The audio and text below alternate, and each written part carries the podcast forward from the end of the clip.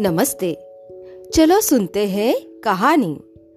कहानी की इस श्रृंखला में मैं, विद्या गवई नरवाड़े, आप सभी का हार्दिक स्वागत करती हूँ। बच्चों, आज हम एक मज़ेदार कहानी सुनेंगे, जो कहानी हमने कई बार सुनी है।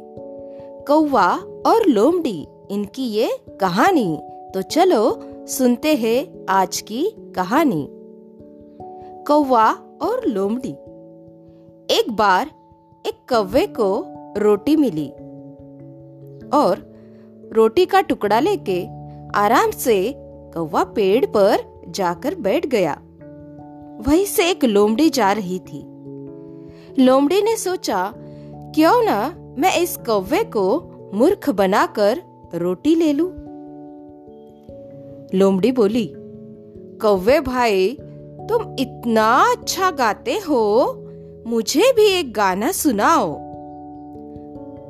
कौवे ने जैसे ही गाने के लिए मुँह खोला, रोटी का टुकड़ा नीचे गिर गया और लोमड़ी रोटी लेकर चली गई। यही कहानी हम अब नई तरह से, नई तरीके से सुनने वाले हैं। इस कहानी में कौवा बड़ा होशियार है। तो चलो, सुनते हैं। एक बार एक कौवे को रोटी मिली। रोटी का टुकड़ा लेकर कौवा आराम से पेड़ पर बैठ गया। वहीं से एक लोमड़ी जा रही थी। लोमड़ी ने सोचा, क्यों ना मैं इस कौवे को मूर्ख बनाकर रोटी ले लूँ।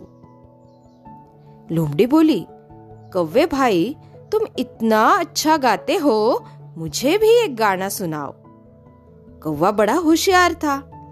उसने रोटी का टुकड़ा अपने पैरों के नीचे रखा और फिर गाना गाने लगा। और इस तरह होशियार कौवे ने अपने चालाकी से लोमड़ी को ही मूर्ख बनाया और बिचारी लोमड़ी वहाँ से चली गई।